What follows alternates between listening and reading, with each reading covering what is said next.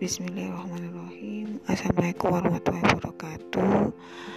Terima kasih kepada Bapak Muhammad Anung Adrin Nugroho atas kesempatannya untuk menjelaskan mengenai penerapan pembelajaran sinkronus dan asinkronus pada agenda 3. Perkenalkan Pak, nama saya Nuraili Fikriya dari Satgar UIN Maulana Malik Ibrahim Malang. Pengalaman saya pembelajaran sinkronus dan asinkronus yang sudah saya alami saat pelajar pada agenda 3 ini itu ada 3 poin.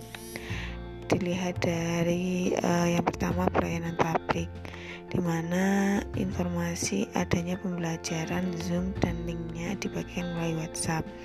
Kemudian mendapatkan tugas dari Widyaiswara dan penjelasan Widyaiswara mengenai materi yang ada di agenda 3.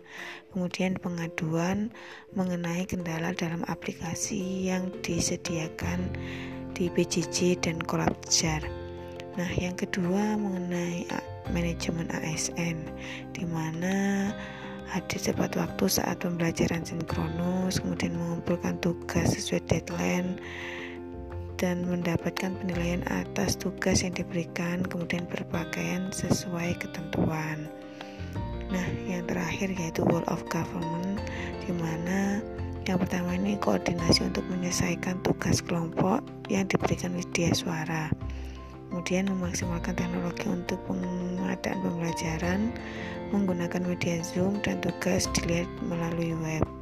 Dan tugas yang diberikan menuntut kita untuk melek teknologi, contohnya dengan penggunaan aplikasi untuk mengerjakan tugas saat ini, yaitu dengan Anchor ini Pak, agar hasilnya lebih kreatif seperti